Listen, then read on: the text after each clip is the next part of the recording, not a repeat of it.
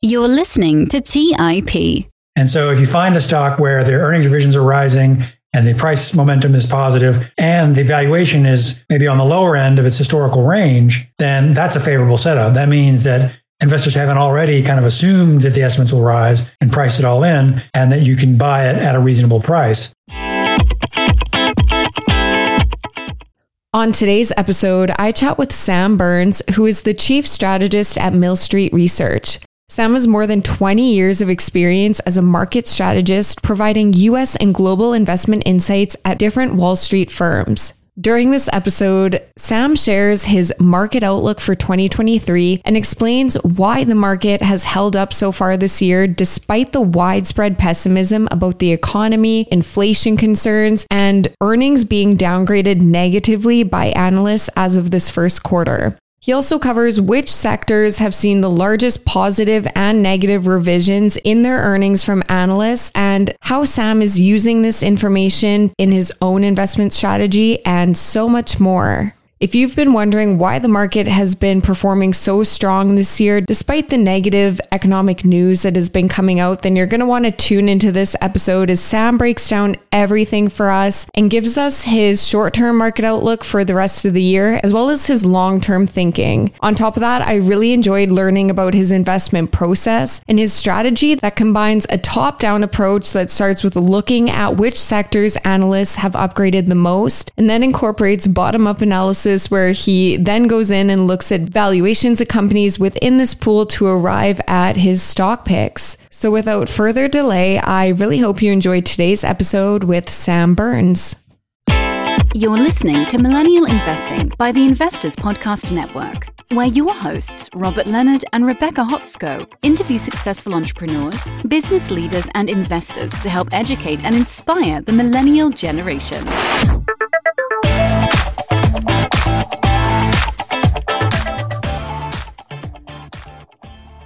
Welcome to the Millennial Investing Podcast. I'm your host, Rebecca Hotsko, and on today's episode, I am joined by Sam Burns. Welcome to the show, Sam. Hi, thanks for having me. Thank you so much for coming on. I've been really looking forward to this conversation to get your outlook on what's happening, because coming into 2023, it seemed like the biggest risks that were facing the market were surrounding earnings downgrades that were not yet embedded in prices, inflation being sticky, and the Fed's ability to get us back to this 2% target on time. And so what's been really interesting to me is that the main narrative just a few months ago seemed to be that the first half of the year was going to be bad, and then the later half would likely be a rally or get better. But we haven't seen this play out this way so far at all. In fact, the market has done quite well for the first part of the year. So I wanted to get your thoughts on what's happening and your current outlook for the market, as it seems like things just haven't turned out as bad as some initially expected. Yeah, no, you're absolutely right that a lot of what, you saw looking at the news and what I was, hearing even from clients late last year was pretty negative. They thought, it was a bad year last year and was going to basically keep going and be a bad first half of this year. The economy was slowing rapidly due to the Fed, and that earnings were going to fall off a cliff, and that the market would fall, to much lower lows, and that was kind of the picture, the setup, going into, from October, November and in December. And I think, what's happened is that partly the economic data has been so volatile that it's hard to get a clear read on what's going on nowadays. And a lot of people were kind of looking at some of this, slightly slower data last year and extrapolating that kind of overly in a negative way into the first half of this year. And also probably extrapolating from, seeing the Fed hike rates so aggressively, well, that must going to be, crash the economy any day now. And so I think what's happened is that the economy has actually been holding up better than people expected. It's not fantastic, but it's holding up fairly well. And I think that's a difference from past cycles to some degree, but also just the fact that the data, in January was much stronger than the data in, November, December. And some of that is just, like, say, the volatility of the data, seasonal things, COVID's impact, a lot of things going on that confuse people and make the data harder to read. And I think a lot of people assume that the don't fight the Fed mentality, that if the Fed is raising rates, then stocks go down and that's all. And that's not really historically been true at this phase, and is not true now, I think. In part because, fiscal policy is kind of acting as a countervailing force. And a lot of what's been going on the last 2 or 3 years has been very unusual and not a typical economic cycle. And so it's hard to apply the usual rules of an economic cycle to this scenario that we've been seeing the last year or two. And so I think that's part of what we're seeing now. And so when everyone gets very, very negative about anything, more likely than not, any piece of good news will turn things and you get, kind of an uplift. And that's what we've seen in the market, certainly the first, 6 weeks of the year. That just things were too negative. And if things are less bad than expected, that's all you need to get a rally. And that's what we've gotten. Okay, yeah, let's break this down a little bit more. The economic data and then the financial data. We'll get into the earnings estimates and the revisions a little bit later in the discussion. But on economic data, so you mentioned it's been volatile, and the most recent data that came out today as we're recording it on March 10th is the jobs report. And so can you talk a little bit what we're seeing there and why this good news is actually bad news? Right. And we definitely have been in that situation in the last few months where any signs of better than expected economic news is interpreted negatively by the markets because that means the Fed has to keep raising rates even more aggressively and for longer than would otherwise have been the case. And that's the risk that investors are really focused on is the Fed, going to over tighten policy? Are they going to go too far and cause a recession rather than simply responding to, inflation? And so that's kind of the situation we've been in. But I think today's, economic data from the jobs report was maybe one of those kind of confusing ones where the headline data, the 311,000 jobs created was above the consensus expectations from economists. So it looks like another, better than expected, stronger than expected report, and therefore a reason for the Fed to keep raising rates. But then if you look at the other pieces of the data, the unemployment rate actually rose to 3.6% from 3.4%, and the average hourly wages that they tracked were slower than before, only up 0.2%. And the average number of hours worked in a week ticked down. And the labor force participation rate rose slightly to its highest level, I think, in 3 years. So all those measures that are below the headline actually suggest that the labor market is maybe a little less tight and the wages aren't growing as fast and that maybe things are not as, worrisome from an inflation standpoint as you might have thought. So, if you're looking for bad news, you could find it. If you're looking for good news, you could find it in there too. And so the debate is now, well, how will the Fed interpret this? And will they use it as a reason to raise rates, say, 50 basis points in a couple of weeks when they meet again, or stick to a 25 basis point hike? My view is probably that the 25 basis point hike, kind of that case got a little bit better today. And so I think that's probably what they'll do. But that's really the way the market's been trading, is just betting on how the Fed will look at the data as opposed to the data itself. This data by itself would be, pretty good. Job market's pretty strong. Most people still have jobs, still growing, just not as fast as before. And that's really what you want. You don't want things to be overheating, but you don't want them to stop, or go into recession. And so if you're just looking at it from an economic standpoint, yeah, pretty good, not bad. And that's why I think stocks have kind of been able to hold up, whereas the bond market has been much more concerned because they're more directly tied to what the Fed is going to do. And so that's kind of what they've been responding to. Now, today, of course, the market reactions have been kind of skewed by what's been going on in the banking sector and some of the tech-related banks that are blowing up and things. But overall, it's been driven by Fed perceptions, and that's the lens that they're looking at the economic data from. And I guess I just want to ask you then, the way things are heading right now, do you think that this suggests we could see higher highs by the end of the year? And I guess, have we already seen a market bottom then, in your view? Yeah, my guess is that the bottom last year in October in the major indexes in the U.S. was probably hold.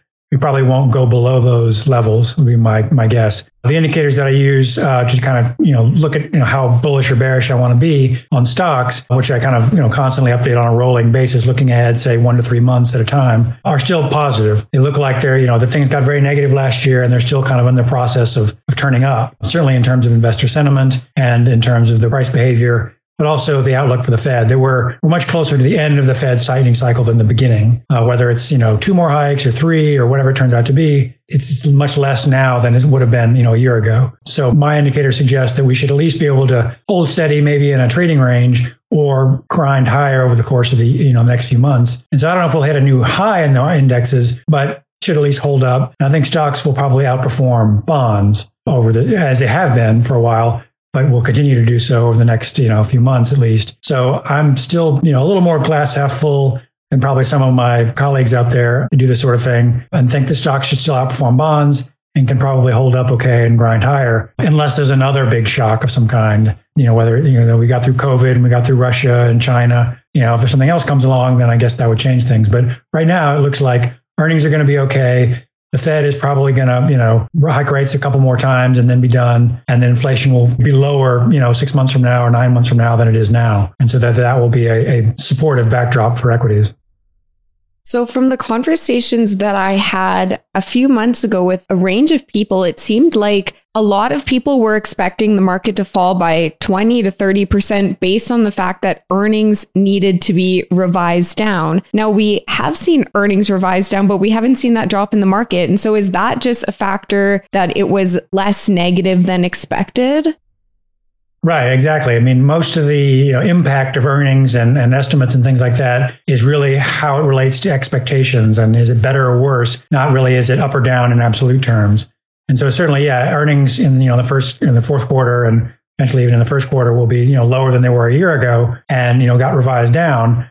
But to some degree, that was expected, and the actual results turned out to be not as bad. And the guidance from companies about the next few quarters was not as bad as a lot of people who had been anticipating, late last year. So very much a question of relative to expectations. If expectations are very low, it doesn't take much in the way of, good news or even sort of less bad news to boost things. And the reverse is true if expectations are very high. So we've seen a lot of estimate cuts. Analysts reduced their forecast pretty aggressively for months and months and months, all last year and even kind of early this year. And that kind of has now priced in to some degree some of that negativity. Now, there are people that are arguing for, more, that they're still they haven't cut enough and that there's still more downside to it. And I suppose that's possible. We're getting closer to the point where analysts have probably cut enough, or at least the pace of their cuts has gone far enough. And so if they cut a little bit more, but it's at a less intense pace, again, they're moving in the right direction rather than the wrong direction. And that's what we've been seeing recently. My data is showing that they're not cutting as much as they were before, and therefore that sort of headwind to the market has been reduced.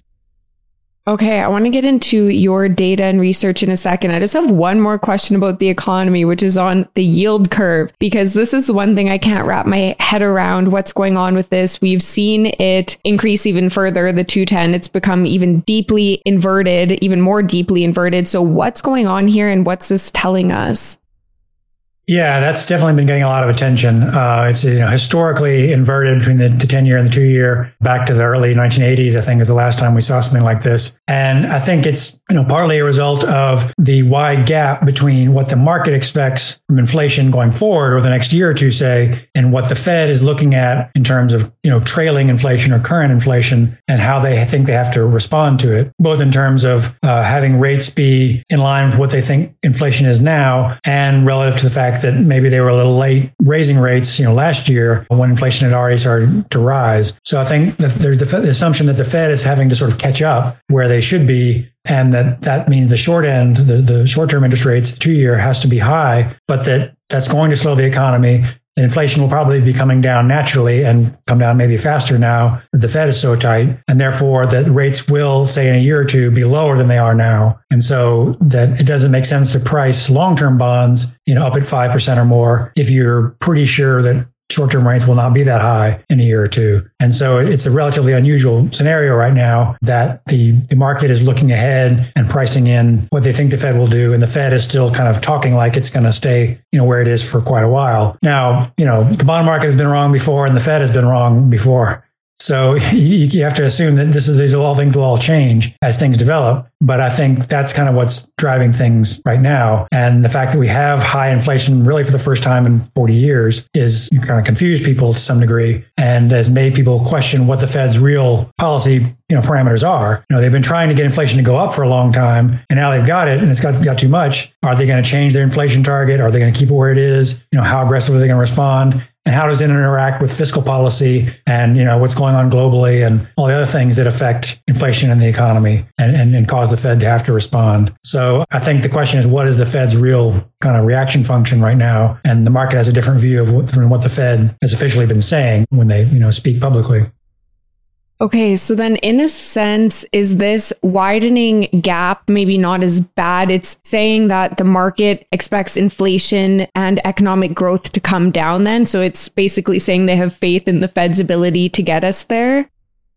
Yeah, no, the market definitely expects the inflation rate to come down and the economy to slow and that what the Fed is doing to have an effect. If you really thought that the Fed was not going to be effective in bringing down rates and you thought inflation would stay high, you certainly wouldn't be interested in buying a 10-year bond at 4% or less. So if you really believed that there was going to be a big, kind of 70s style inflation, spiral, then you would not be seeing long-term rates do what they're doing. So I think people are looking at it as the Fed will eventually be effective. It may take a little longer than we had hoped, but that will work. And it's the longer term structural drivers of inflation and the economy in terms of population and productivity growth and things like that are still tilted toward lower inflation, lower growth. They're not like the 70s and 60s and and even the early 80s when conditions were very different from that standpoint. And so that the kind of the pre-COVID conditions that we got used to will eventually come back, assuming no major world crises. And then it's just a question of how long it takes to get there and what policy levers have to be pulled to get there, but that they will get there in the next, say, 12 months or maybe 18. And that's why the yield curve is priced that way. But it also reflects the volatility of the economic data, that it's just hard to get a clear read. And therefore, there's more distortions in the bond market than usual, and more volatility than usual. Let's take a quick break and hear from today's sponsors. Hey, everyone. It's Patrick, your host of Millennial Investing. Every year, my buddies and I do a guys trip to escape the cold and dreary Ohio winters. Once we pick our destination, without fail, we all jump on Airbnb and find an incredible place to stay. We just got back from an amazing trip in Palm Springs, California, and our Airbnb home was a huge part of creating memories we'll never forget. I loved it so much, I'm taking my family back to Palm Springs for spring break, and we're staying in an Airbnb home my kids fell in love with and picked out themselves. While I was there, I had the realization that my own home could be an Airbnb. It's an excellent way to earn some extra cash, whether you're saving up for your next vacation, paying off some bills, or investing.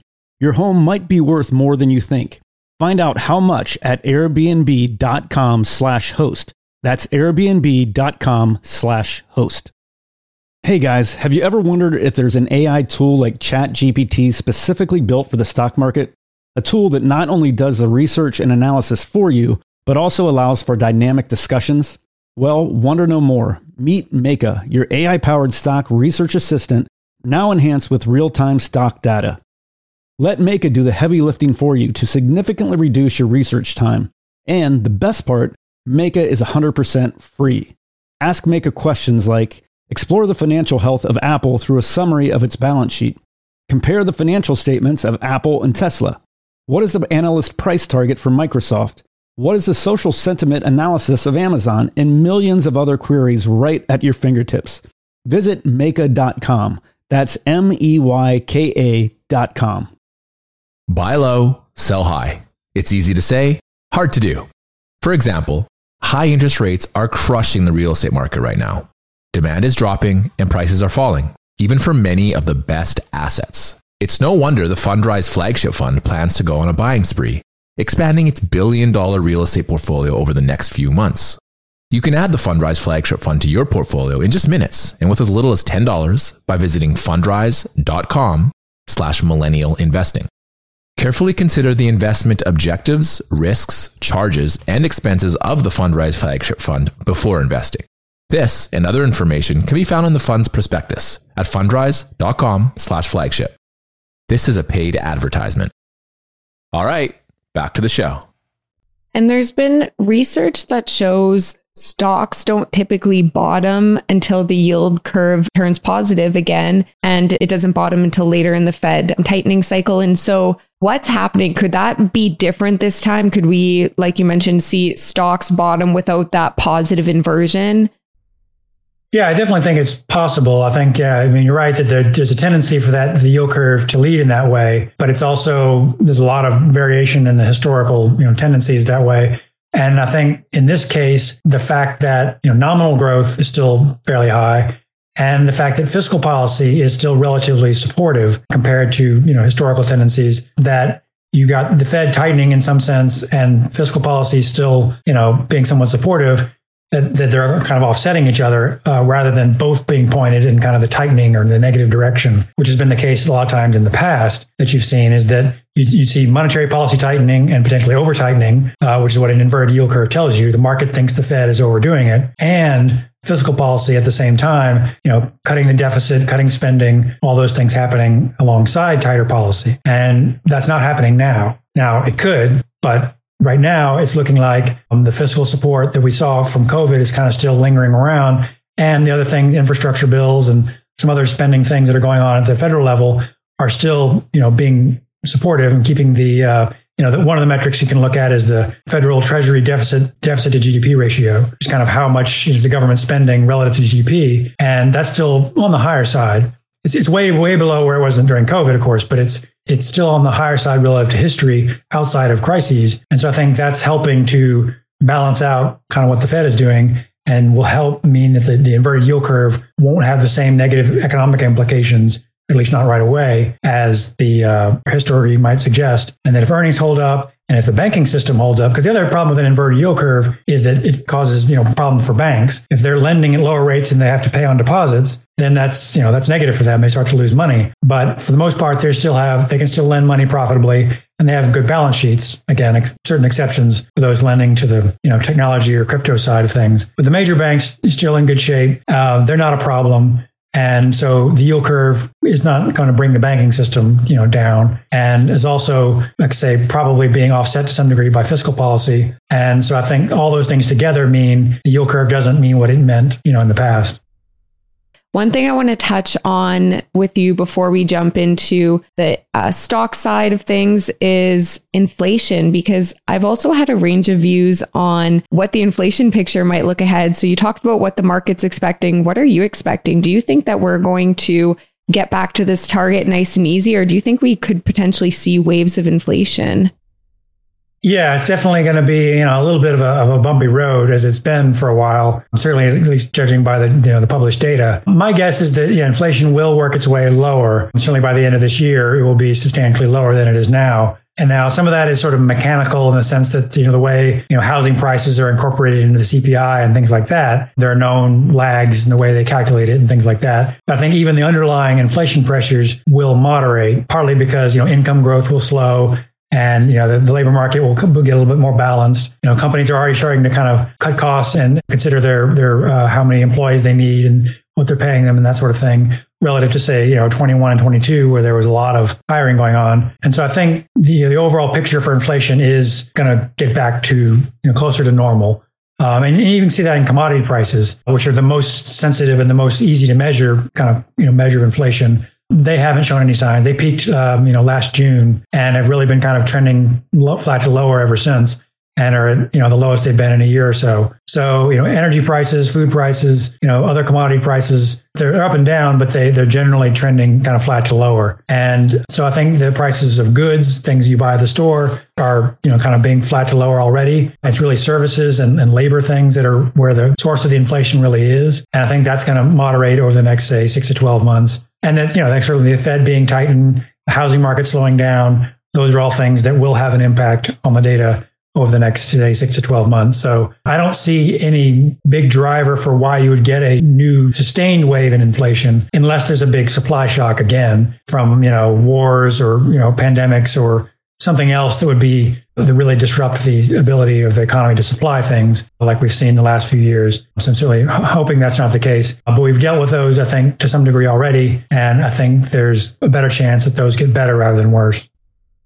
Okay, that was super helpful to hear. I want to jump back to the conversation on earnings revisions, because I know your specialty at Mill Street Research is looking at these analyst earnings revisions. And I guess given the concerns in the market about a possible economic slowdown, recession, what have we been seeing so far on this for the year for revisions to these estimates?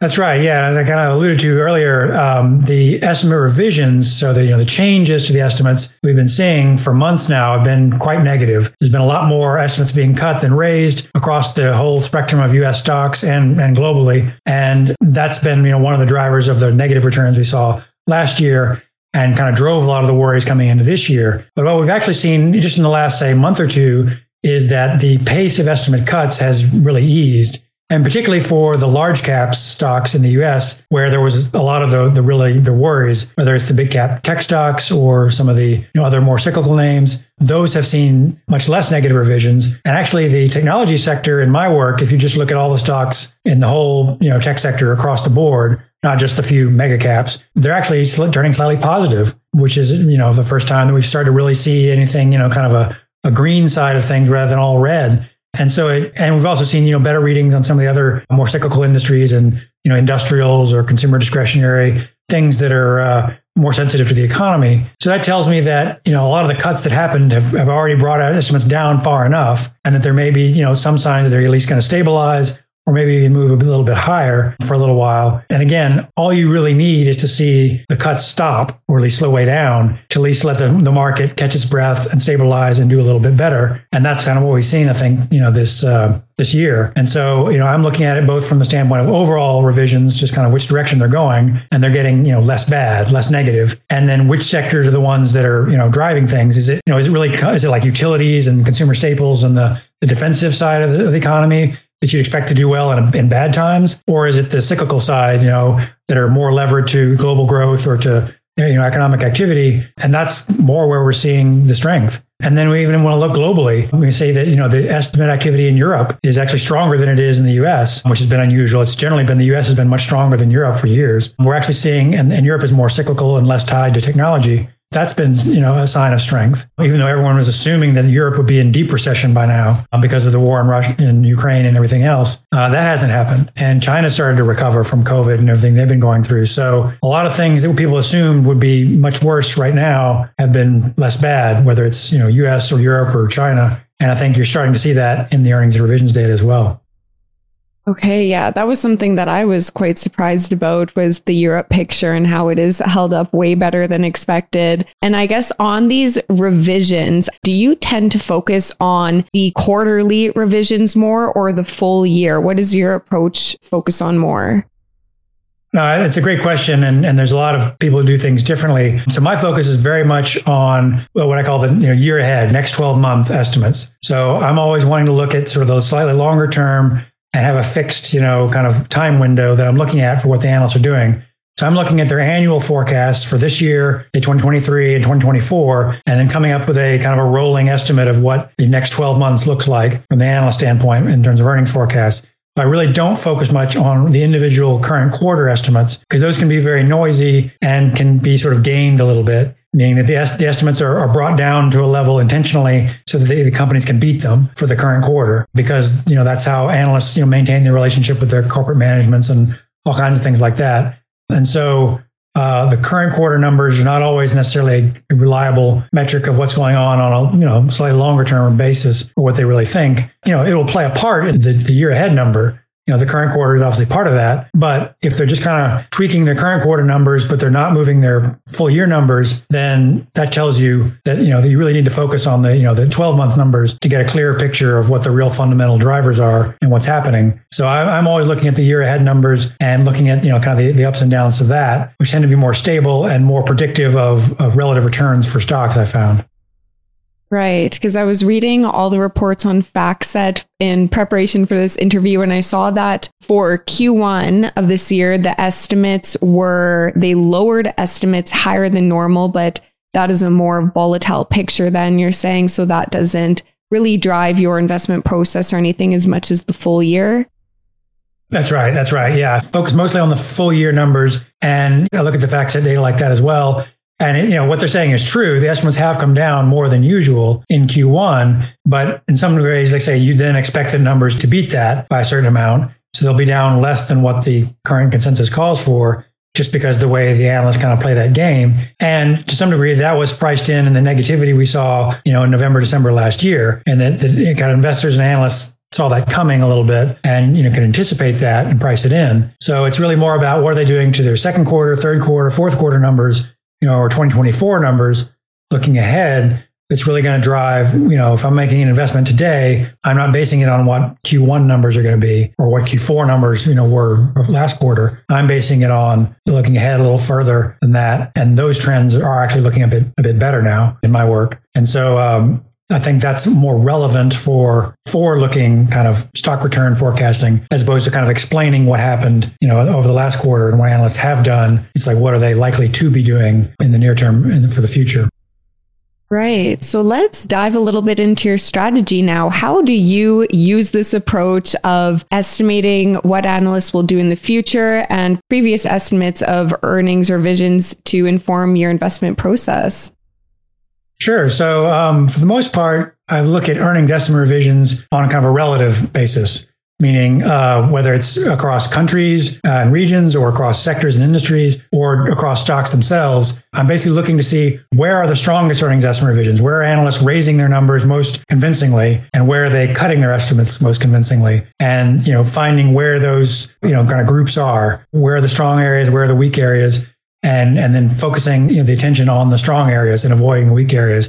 Because my research really corroborates the idea that on average over time, the stocks or the industries that have the strongest earnings estimate revisions and that are then corroborated with the price momentum or the valuations that would support that tend to outperform the areas that have the weakest revisions. And so I'm looking for situations where the earnings estimates are going up and the price of the stock, the relative returns are favorable, meaning that the market is responding to those earnings estimates, and the valuations are favorable, meaning they haven't already priced in all the good news. And so those three components are what drive my stock selection process, but also then kind of rolled up into the industries or the sectors or even the countries and regions that can all be kind of aggregated up. And so depending on whether I'm talking to a client who does more kind of big picture asset allocation or a client that does, stock selection, I can kind of focus on the areas that are relevant in that way, but applying the same process basically across the board to look for areas of relative strength and weakness. And then I have other tools that I use for kind of asset allocation. Do I want to be in stocks or do I want to be in bonds or things like that? Kind of where you are in the cycle and, kind of what risk appetite is, things like that. So there's kind of two big parts to the puzzle, but the earnings estimate revisions are really for relative selection within the equity universe. So you mentioned three things that you look for there, and I'm super curious on the third thing that you mentioned on how you look for companies that haven't priced in those expectations. What information are you using? How are you finding this out?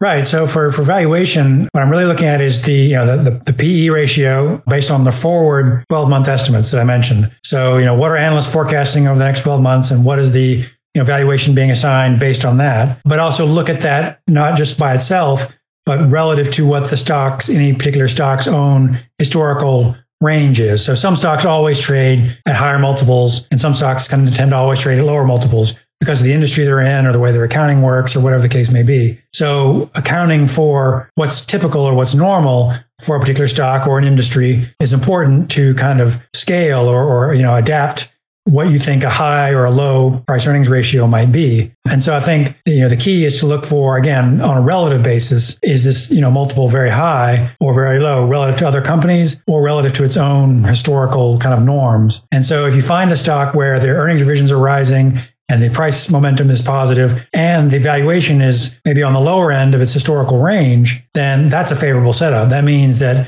investors haven't already kind of assumed that the estimates will rise and priced it all in and that you can buy it at a reasonable price. So it's really more about avoiding the kind of the risks that come with buying very expensive stocks, even if they look like their estimates are going up.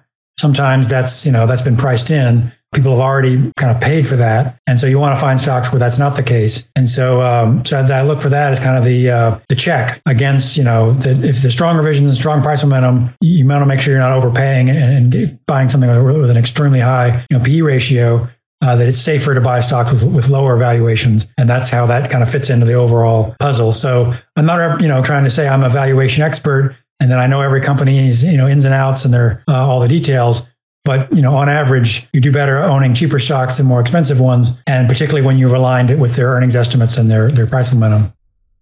And I guess in terms of the current P versus the forward, so you're looking for a current P that is lower than its historical range or relative to its competitors. And then the forward P, are you looking for it to be lower than the current P? Oh, I see what you're saying. Yeah. Ideally, right. Because that would imply that the earnings, that are forecasted for the future would be higher than the earnings currently. So yeah, that's certainly typically an ideal scenario. And certainly anything that's a sort of a growth stock would be expected is that the trailing PE would be higher than the forward PE. Now, it isn't necessarily required that be the case in my process to be a favorable stock. Even stocks that have negative earnings can still be, you know, favorable to some degree if their earnings estimates are rising, meaning if their earnings are becoming less negative or maybe in the process of turning positive. But on average, you'd prefer to see positive earnings and growing earnings as long as they're not priced, you know, too high. The PE is not excessive. Then that's the most favorable scenario, is positive earnings that are rising, price momentum that's supportive, and a forward PE that's relatively low. Is this kind of a reversion to the mean strategy in a sense? Well, the valuation component very much is. And because the other components, the earnings estimate revisions and the price momentum are momentum or kind of trend following components, it's good to have a balance that you have, you know, some components of the process that I follow is sort of trend following. Meaning you want to go with the stocks that are doing well and they have strong fundamental momentum and strong earnings or price momentum. But you also don't want to get stocks that are too expensive or that are likely to revert to the mean in a valuation standpoint. So that's what the valuation does for you, is it avoids, it lets you have some of that mean reversion or, you know, stocks that are cheap and maybe likely to re-rate higher as a tailwind as well, in addition to improving fundamentals. So, you know, you have to kind of balance the tendency to get you, you know, that too much momentum kind of process will push you to stocks that are expensive. Too much emphasis on value or mean reversion means that you can get caught in kind of the value trap where stocks are cheap, but they just stay cheap because something's wrong with them and they're not improving, they're getting worse. And therefore you don't ever really make that, you don't ever see the mean reversion. And so, like I say, the ideal scenario is if it's relatively cheap, but things are improving, there's a catalyst, something to drive the multiple to go up. That's when you get the best results typically. And so, you know, it's hard to find that all the time, but when you do, that usually tends to be the best setup. Let's take a quick break and hear from today's sponsors. Hey everyone, it's Patrick, your host of Millennial Investing. Every year, my buddies and I do a guy's trip to escape the cold and dreary Ohio winters. Once we pick our destination, without fail, we all jump on Airbnb and find an incredible place to stay. We just got back from an amazing trip in Palm Springs, California, and our Airbnb home was a huge part of creating memories we'll never forget. I loved it so much, I'm taking my family back to Palm Springs for spring break, and we're staying in an Airbnb home my kids fell in love with and picked out themselves. While I was there, I had the realization that my own home could be an Airbnb. It's an excellent way to earn some extra cash, whether you're saving up for your next vacation, paying off some bills, or investing. Your home might be worth more than you think. Find out how much at airbnb.com/host. That's airbnb.com/host.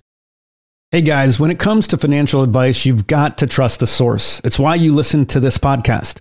When I'm looking to upgrade my wallet, I turn to NerdWallet. Their expert team of nerds dives into the details to help you find smarter financial products. Before NerdWallet, I'd pay for vacations with whatever credit card was in my wallet. But I was missing out on miles I didn't even know I was leaving on the table. Now I've got a new card with more miles and more upgrades. What could future you do with more travel rewards? A hotel upgrade, lounge access, a free flight to a bucket list destination? Wherever you go next, make it happen with a smarter travel credit card. Don't wait to make smart financial decisions. Compare and find smarter credit cards, savings accounts, and much more today at nerdwallet.com. NerdWallet, finance smarter. Check out nerdwallet.com and start making smarter financial decisions. As with all cards, credit is subject to lender approval and terms apply. Quick math. The less your business spends on operations, on multiple systems, on delivering your product or service, the more margin you have and the more money you keep. But with higher expenses on materials, employees, distribution, and borrowing, everything costs more. So to reduce costs and headaches, smart businesses are graduating to NetSuite by Oracle. NetSuite is the #1 cloud financial system, bringing accounting, financial management, inventory, HR into one platform and one source of truth. With NetSuite, you reduce IT costs because NetSuite lives in the cloud with no hardware required, accessed from anywhere. You cut the cost of maintaining multiple systems because you've got one unified business management suite. You improve efficiency by bringing all your major business processes into one platform, slashing manual tasks and errors. Over 37,000 companies have already made the move. So do the math. See how you'll profit with NetSuite. Everything seems to be more expensive these days. I've noticed this at my own businesses that I've run. You'd be wise to find proven ways to cut costs and boost performance at the same time. By popular demand, NetSuite has extended its one-of-a-kind flexible financing program for a few more weeks.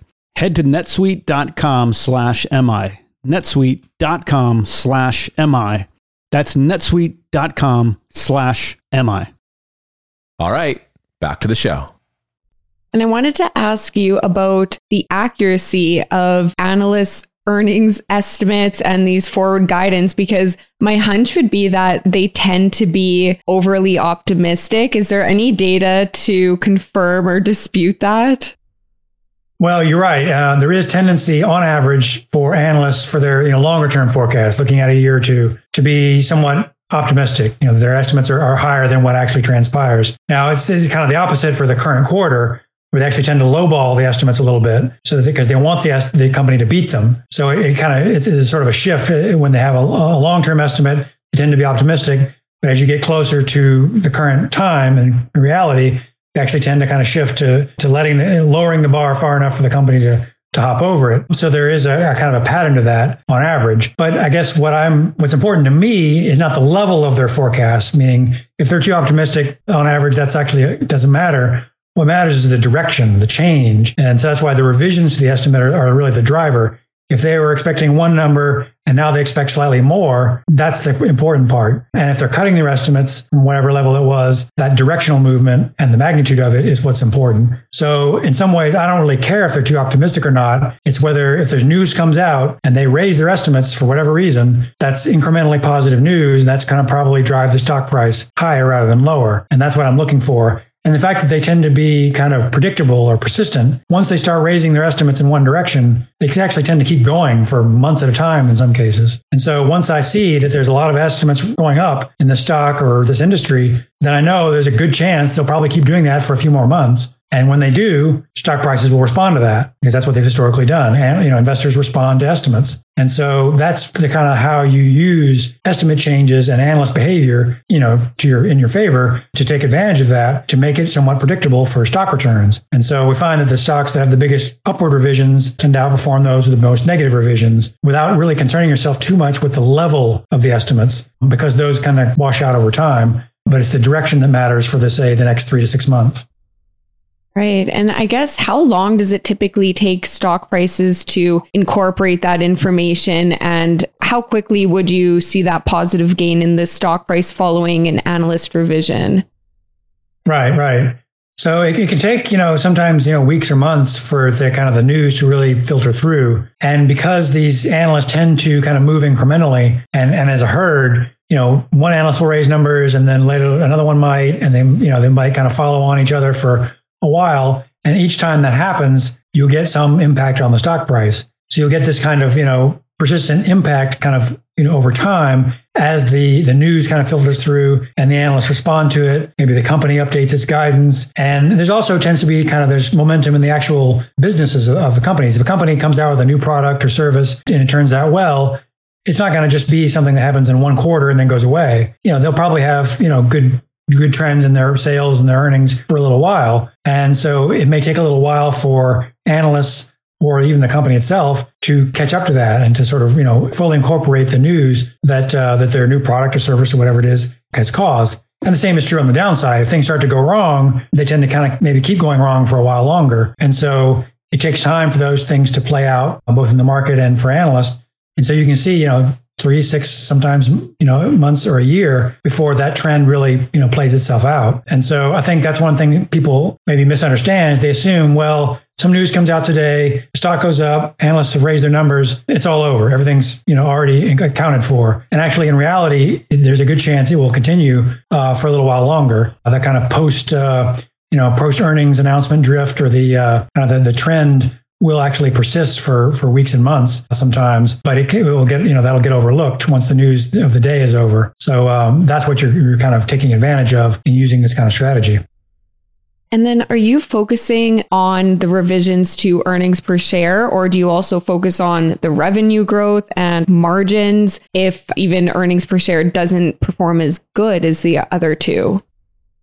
Right. So most of the work that I do is focused on earnings per share estimates, kind of the more bottom line number. There are certainly estimates for, sales or dividends or book value or, other measures from the income statement or the balance sheet. Now, there's one thing is that analysts, when you look at what analysts actually forecast, what they publish and submit, to their earnings estimate services, the most commonly estimated item is earnings per share. So that's where the most, estimates are. And they, the highest quality or kind of depth of earnings estimates. The other thing is that when they raise their forecast for earnings, they're almost always going to be also raising their earnings, their forecast for revenues and for margins, or even if margins stay the same. So if you're looking at, again, the direction they're moving, it's very rare to see them raise their earnings but lower their sales numbers or vice versa. So if you know which way earnings are going, you pretty much kind of know which direction the other items are going. You know whether it's exactly the same amount, percentage-wise, yeah, that'll vary.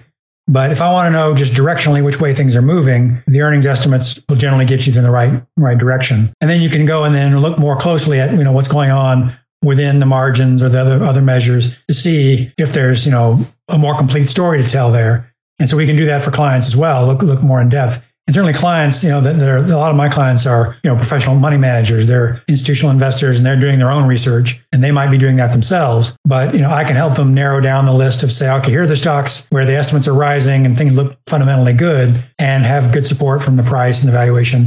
So, you know, maybe go and do your research here and don't bother with the ones that look weaker right now. And so I'm not going to be at the end of the story, but, you know, give them a good pond to fish in some ways, or a directional indication of which way, you know, things are looking for a company. But basically, if you get the EPS numbers kind of moving the right direction, the other things tend to follow along. I really like this strategy. It helps narrow down. It's a screening process essentially from top down on to help you find great companies. And so I guess I'm wondering on a sector level, now that we know your checklist, what you look for, what are some sectors that have the best prospects for you after we just saw some revisions come out from analysts recently?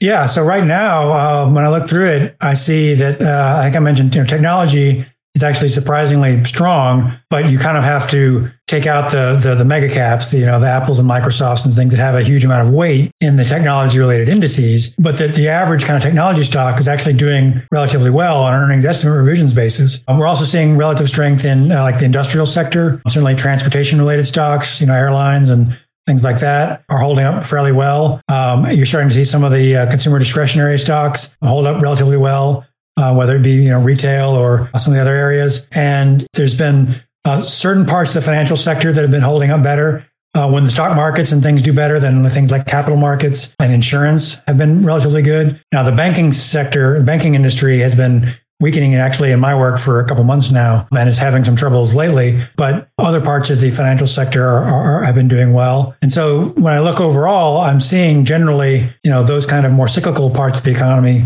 you know, doing fairly well. And at the bottom of the list, you know, you still see kind of real estate, which is, you know, under pressure, both from kind of post-COVID, people not going to the office anymore, or higher interest rates because they're very interest sensitive. Some utilities, some healthcare, some consumer staples. Those are kind of the areas that look relatively weakest on earnings revisions and the overall kind of scores and rankings that I look at. So, you know, if I'm looking at it overall, I'm saying the more cyclical areas, the areas that are benefiting from a strong job market and that are either less interest sensitive or that are benefiting from lower energy costs. Oil prices have been coming down, gasoline prices coming down, natural gas prices have come way down.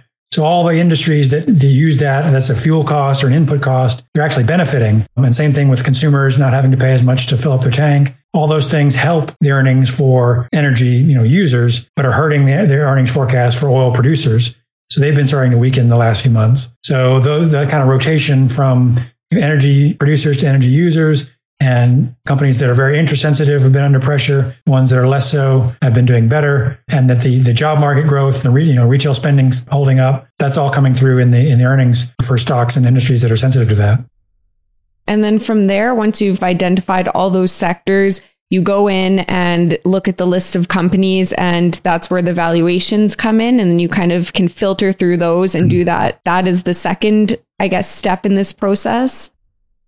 Right, exactly. If you take kind of a top-down starting point, and you look at the kind of the big broad sectors, kind of which parts of the economy and the market you want to be in, then you can drill down into specific industries. You know, do I want to be in software or semiconductors or, you know, insurance or banks? And then you can drill down into individual companies, because within any sector industry, there's always a wide range of companies, some doing better and some doing worse. And so you can then filter in and say, okay, here are the specific names that have strong revisions and their price momentum is, you know, relatively strong and their valuations are relatively favorable. And therefore, they're more likely to outperform even within that specific industry. versus stocks that are weaker within that industry. And so again, depending on how the investor or the client that's looking at this is set up, they might focus very much on the individual names within one specific or a few specific industries, or they might look at the whole broad universe of U.S. stocks and say, I don't really care what sector it's in, just give me the strongest individual companies that have strong products and services and have the most aggressively rising estimates, and focus on those. So you can kind of slice and dice it however you like, and do it by sector, or even by size. You can look at small caps and large caps, or by style, growth stocks and value stocks. So I can kind of carve up the whole list of stocks however someone might want, but the general principle is the same. You want the strongest stocks, ideally in the strongest industries, give you the most kind of tailwinds behind you, to kind of use the sailing analogy, to be able to find the strongest names, things that are most likely to outperform. So you mentioned this is kind of a momentum trade in a sense, or one part of it is based on momentum. So how long are you typically holding these securities for? And I guess what would the catalyst be to cause you to sell it then? Would it be downward momentum? Right. That's very much the principle behind a lot of this, is the kind of momentum and looking for alignment between what I call fundamental momentum, the earnings estimates, price momentum, and then, valuation is kind of the counter to that. And so most momentum-oriented kind of equity strategies tend to be oriented in kind of anywhere from 1 to 6 months. In some cases, the trends in these stocks will go on for longer than that. You can see strong momentum for a year or two. There's certainly plenty of examples of that, of growth stocks that just kind of keep outperforming, keep surprising. It's not the majority, but there are certainly those names that show up like that. But I would say kind of, 3 to 6 months is typical. Sometimes, 9 months or a year. Now, to be clear, Mill Street Research does not manage money. So I am not actually trading any of these stocks, but the investors that use it, and the way the models and the rankings tend to sort of turn over, is that kind of, intermediate term, 3 to 6 to maybe 9 month kind of horizon these trends play out on. And the last question I want to ask you for today is your longer term outlook for the market, because I heard you talk about previously how in a longer term model, when looking at, I guess, this extended time horizon, the expectation is that real earnings growth is expected to be about 0 over the next 10 to 20 years, whereas in the past, it was more around 4%. So is this something that you're still expecting, or could you paint some color on this? Because if earnings growth is expected to be 0, what does that potentially mean for longer term stock price appreciation? That's right. So I do have another indicator that I look at that basically tries to answer the question, what is the market pricing in right now in terms of long run, real, meaning after inflation, growth expectations for earnings? So it's answering the question, what is the market thinking? What is it pricing in? And then, of course, you have to compare that to, what I think or what you think about what's really likely to happen. And so in some ways, it's a measure of what investors are doing or saying right now. And then looking for situations where, if everyone is very pessimistic and expecting very low growth, then, any kind of good news or upside would be favorable for stocks. The stocks, participate in long run growth and bonds don't. Whereas if everyone is already expecting very high growth, and they're already very optimistic and think things are going to be great, then it wouldn't take much disappointment for stocks to kind of underperform and get knocked down. And so right now, or for several months now, the model that I use for that has been showing that based on, current earnings and inflation and stock prices and bond yields, that, it wouldn't take any, about 0 real growth, or just slightly marginally positive real growth, to make, you kind of indifferent between stocks and bonds. That, 0 real growth would kind of make the outlook for stocks and their outlook for corporate bonds roughly equal on kind of on a 10 to 20 year basis. And that seems pretty low to me, meaning that if the real earnings growth in the U.S. has tended to average anywhere from 2 to 4% over long periods after inflation, that 0 would be much worse than average. So you'd have to assume that there'd be very little economic growth, and that U.S. corporations would have no way of really growing earnings for a long time to make that a reasonable or a good assumption. So to me, what it tells me is that, expectations are very low. And that therefore, you wouldn't have to be convinced of particularly much growth coming along the line for stocks to be attractive. As long as stocks will be better than what the market is pricing in, or if earnings growth is higher than expected, stocks tend to do better. They tend to rise, or at least do better than bonds, to say that. And so to me, this is sort of a sentiment indicator in some ways, saying that sentiment is still pretty pessimistic based on current way things look right now. And therefore, there is potentially more upside than downside to expectations, as long as earnings growth is at least somewhat positive over the next 10 to 20 years, which I think it will be. I think earnings will still continue to grow, maybe not as fast as they have, but still positive. And therefore, stocks have a better chance of beating that hurdle than missing it. Hey, that was very helpful. That was such an insightful conversation. Thank you so much for taking the time to come on today and share all that knowledge with us. Before I let you go, though, where can our listeners go to learn more about you and then everything that you do at Mill Street? Oh, sure. Well, no, thank you for having me on. And certainly if you want to find out more, millstreetresearch.com has a lot of information about the work. It has sample reports and a lot of things on there. There's a blog where I update every once in a while that gives some background and information about what I do. There's also a report that I put out every week now that maybe even individual investors might like. It basically gets sort of a slice of what I do for the institutional investors that I deal with. And then it's called the Weekly Roundup, and it's, you know, it's $50 a month. And so it gives you a way to track what I'm doing without having to kind of pay the rates that institutions do. That's on the website as well. And then I've been, posting on Twitter and LinkedIn reasonably often, kind of just comment on what we're seeing, what I'm seeing in the markets in response to economic data and things like that, and giving, again, just sort of snippets and slices of indicators that I look at. So at Mill Street Research on Twitter, same thing on LinkedIn. You can kind of keep an eye on that and see what kind of what things I'm talking about. And then anyone can reach out, info@millstreetresearch.com is the email address if you want to write in and ask questions or see about the research. Perfect. I will make sure to put all of those in the show notes. Thank you so much for coming on today, Sam. My pleasure. Thank you so much for having me. All right. I hope you enjoyed today's episode. Make sure to follow the show on your favorite podcast app so that you never miss a new episode.